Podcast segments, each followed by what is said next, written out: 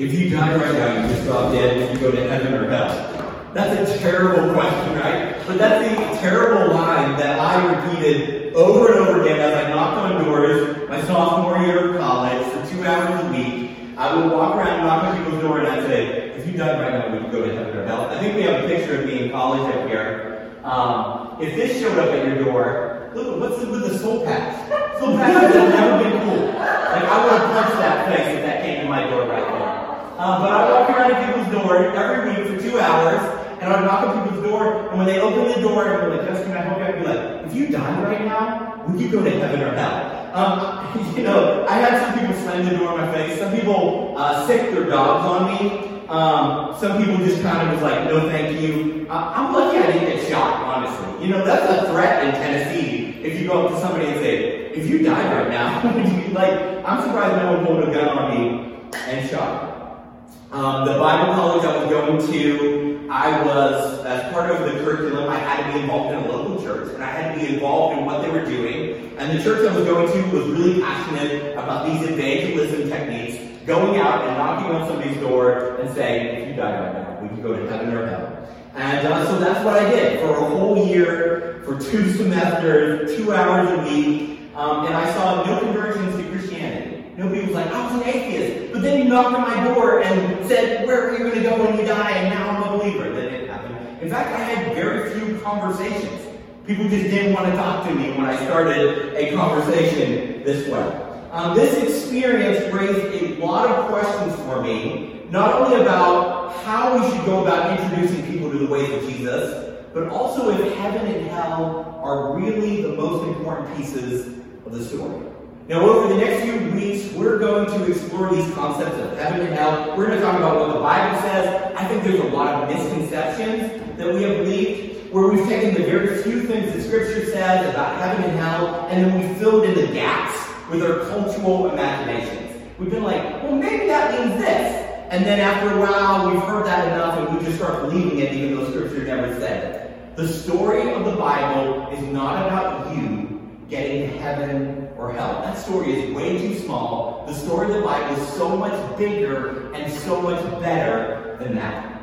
Now, I grew up in churches that had a very simplistic view of the Bible. The Bible is about you getting to heaven or hell. And uh, they would often say things like this. Bible is an acronym for basic instructions before leaving earth. Maybe you've heard that if you've been around church um, or if you grew up in church.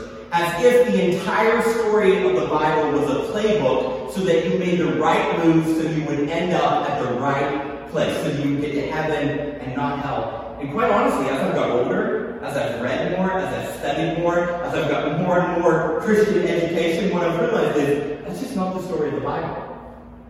Maybe a piece of the story, but that's not the story. This is a cosmic love story about kings and kingdoms, and about what God is doing to bring everyone, or bring people all across the planet to himself. Now, growing up, the way that most pastors talk and the way that most churches talk, I thought the entire thing was about heaven and hell. Every message I heard, every time I heard somebody talk about this book or talk about Jesus, it was always in the concept, uh, in the context of heaven and hell. But heaven and hell actually make up very little of the narrative of this book. If you start reading through the Bible, you probably realize they just don't come up that often. They're not really the uh, the thing, the subject that comes up the most. There's thirty-one thousand one hundred two verses in the Bible. six hundred twenty-two of them are about heaven. That's roughly one point nine percent. Only fifteen are about hell. If you add in the eight about Hades, the two about the lake of fire, you have less than one percent of the Bible is about hell. That doesn't mean there isn't a heaven or hell. But that probably means that we put way too much emphasis on something that the Bible didn't emphasize as a central story. Most of the Bible isn't about the afterlife, it's about this life, right here, right now. Now, when I was in Bible college, we had this huge digital clock on the back wall of chapel, and after every chapel service, we would leave, and there would be this counter back there, and the numbers would be getting higher all the time, and they would always end chapel services like this. That's how many people died and went to hell while we were sitting in this chapel service. Now you need to go out. And you wonder why I'm so messed up, right? I went to Bible college, that's why. Um, and we walk out and they say, now you need to go out and tell people. Because people are dying every day. and going to hell. Now, not only do I think that's incredibly morbid, I think it's unbiblical to use guilt and fear to try to produce godly results. We walk around all the time, all of us in Bible college, with this low-grade guilt, like, I should be talking to everybody about Jesus. If I'm not, I'm a bad Christian. I'm like, I'm an introvert. I don't want to talk to anybody about anything, even things I'm passionate about and interested in. Like, I just don't want to talk to people. And does that make me a bad Christian? We don't go to the world because they're headed to hell. We go to the world because heaven is headed to earth. Let's look at Matthew twenty-eight, verses sixteen through twenty. It says, the eleven disciples traveled to Galilee, to the mountain where Jesus had directed them, and when they saw Jesus, they worshipped, but some doubted. I love that just that little uh, verse right there, some doubted. They see the risen Jesus, who they saw crucified. They now see him alive, and they're like, I kind of still have doubts. So if you have doubts, guess what? People who saw him with their own eyes had doubts too. You're in good company. Jesus came near to them and said, all authority has been given to me in heaven and on earth. Go therefore, as a result, because, and make disciples of all nations, baptizing them in the name of the Father, and of the Son, and of the Holy Spirit, teaching them to observe everything that I commanded you, and remember I am with you always, even to the end of the age. Uh, if you've been around the Bible, or you've been around church, you probably know this passage is often called the Great Commission. This is like, this is what the church should be about. What I found is often churches who love to talk about hell the most will have a giant banner that says, go make disciples of the nations, Matthew twenty-eight on it. And they'll raise money because people are going to hell who haven't heard about Jesus. They will hold events because people are going to hell who haven't heard about Jesus. They will guilt their people into talking to their friends and neighbors about Jesus or inviting them to church because they're going to hell. The only problem is Jesus doesn't say the reality of hell should be our motivation to make disciples. What did Jesus say there? Why did Jesus say to go and make students of the way he lived in love? What did the passage say? We expected, right, from what we've heard in churches, that Jesus would say, go everywhere to all the nations and make disciples because people are going to hell. But he doesn't say that. What does he say? He says, because all authority has been given to me. No, we wouldn't expect him to say, everybody's going to hell, you got to get out there and tell them about me. He says, no, no, no, I have all authority to go out and tell people about me. This is a very different approach, a very different motivation for why we should talk about Jesus.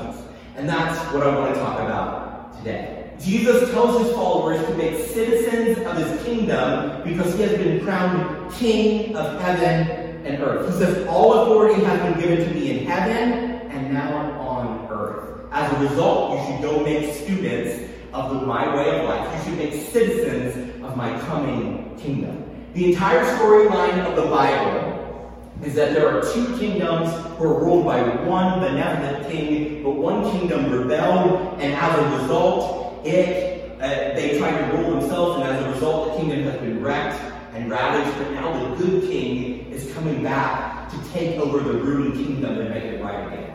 The kingdom of Jesus is breaking into our world, so that's why we make disciples, students of the way that Jesus lived and loved. When he was crucified, it looked like defeat, but it was actually a coronation. He was defeating the false kings of sin and death to restore his rightful role and reign. That's why we make disciples, students of how Jesus lived and love. We're getting people ready to live in his kingdom with him as king. Our motivation, according to Jesus here in Matthew twenty-eight, is not to save people from a sadistic God who wants to torture them like Jigsaw from the Saw movies. That's not what Jesus says. Jesus isn't like, my Father in heaven really wants to torture people in hell, so you better get out there and tell them about me. He says, no, I've been crowned king. Go out there and make disciples. Our motivation is to spread the good news, the gospel, that the kingdom we are in is ending and a new king is crowned and his kingdom is coming. The kingdom of war and racism and poverty and sex trafficking and cancer and death is crumbling and passing away. The kingdom of Jesus is coming. Get ready and get people ready with us. I'm not a Christian because I'm afraid God will send me to hell if I don't, if I'm not. I'm a Christian because I believe the kingdom of Christ is breaking into our world, and it's way too good not to be a part of this thing. Yeah. In the first century, the Roman Empire started a religious cult around the emperor. They had their Roman gods that were based off of the, the Greek pantheon, but they also developed this system of religion around the Caesar, the Roman emperor, where they considered him a god, and they had places and shrines to worship him. And when the emperor put out a proclamation, they called it an evangelium in Greek. That's the same word that we use for gospel. Good news. And so when the emperor put out a decree, they would say, this is an evangelion, this is a good news, this is a gospel from the emperor. Now it's interesting that the followers of Jesus in the first century, when they started talking about Jesus' life and death and resurrection, his coming kingdom, they called it evangelion. They called it gospel. They called it good news. When Caesar conquered a new kingdom, the evangelion of his conquest would roll out across the emperor. They would say, good news, the emperor has expanded the empire. The early church called the message of Jesus evangelion because the kingdom that was was over and a better kingdom was coming. They're like, good news, there's a new king. A new king who is ruling a new kingdom. Um... And everyone remember the ending of Star Wars Return of the Jedi, where the movie should have stopped, but they didn't. Um, the whole galaxy celebrates the end of the Empire. I think I've got to clip that away.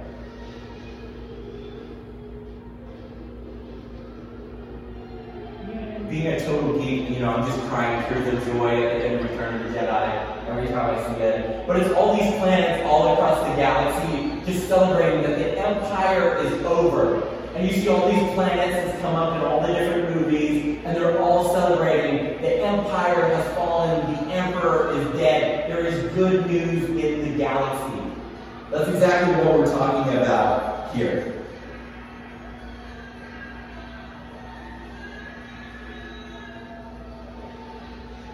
This is the central planet in the Star Wars universe. I know you guys are all like, I hate this guy and his nerd references. So they're not going to stop. They're just going to keep doing this. And then after this, Ewoks start dancing around. It's such a beautiful thing. Um, that's exactly what we're celebrating. That's exactly what the gospel says. The kingdom of the emperor, empire, and the emperor is over. He's dead. He's not going to come back in three movies. He's dead. Now, these rebel forces here, they still had a lot of work to do. Um, but you know what? The emperor, emperor was dead and the empire was over. They were working from their victory, not for their victory. They had good news. The empire was dead. The new republic was born. And that's the message that we have. Our message is not, man, that was really bad. Our message is there's a new king that's been crowned, and our world is messed up, but there's a new kingdom coming, and it's going to be set right. We should be motivated by the same kind of good news to tell people about Jesus. We're not motivated by bad news. We're motivated by good news. That's what gospel means. This present kingdom with all its injustice and sorrow and brokenness is coming to an end. The king is coming. That's why we teach people to become apprentices of Jesus' way of life. That's why we teach them to obey everything that he taught his disciples. That's why we baptize them. We invite them to become citizens in a kingdom that is rushing into our world. Jesus leaves them not with the threat of hellfire from the disciples, friends, and family. He could have been like, these are his last words on earth before he ascends to heaven. He could have been like, you need to tell your families, hell is coming. Instead, he says, tell your friends and your family and your neighbors and to the ends of the earth, I'm king. I now have authority, and the old ways of doing things are passing away. The kingdom of Jesus is coming. Everything sad will come untrue. That's very good news. Whether you're religious or not, whether your neighbors like Jesus or not, whether they want any part to do with religion, everybody recognizes there's something wrong with the kingdom as it is, and we want a new kingdom. My parents were driving back to Tennessee. They were visiting me yesterday, and uh, they saw this sign on the way home, and they were like, you should put this in your sermon. This is exactly what you were. I feel so bad for my family. They came to visit me, and I'm like, I'm starting a new sermon series. Let me tell you all about it and all the messages I'm going to do. They're like, you know, we just want to visit with you. And I'm like, yeah, but this is what I'm thinking about right now, you know? And so they said this to me. Um, maybe you've seen a sign like this when you're driven out to Lancaster. Like, where are you going, you big bold letters? Clouds or fire? You know, that's very dramatic. Um, you know, I'm just going to be honest. If I die right now, would I go to heaven or hell? I don't know. There's no way for me to know that. I hope, I believe, I trust, but we don't know that. But you know what I can know right now? What I can tell you is right here, right now, the kingdom of Jesus has broken into my life and is dismantling what is broken and what is wicked and what is evil in me. And one day I believe that same kingdom will do the same work in, that it's doing in me, in the world. And I think that's good news worth sharing. Let's pray. Lord Jesus, thank you so much for loving us and loving enough to come and die to defeat sin and death and hell so that we might spend eternity with you. God, forgive me for so many times I've been motivated to do the right thing out of guilt and fear, which is how the enemy goes about getting things done, not how you go about doing things. We have good news, not bad news to share. And the good news is this: your kingdom is coming and you're already crowned king. And I get to be part of your kingdom now and forever. God, I pray if there's anybody here who's never decided to become a disciple, a student, an apprentice of the way that you lived and loved, that today they just say, you know what, sign me up.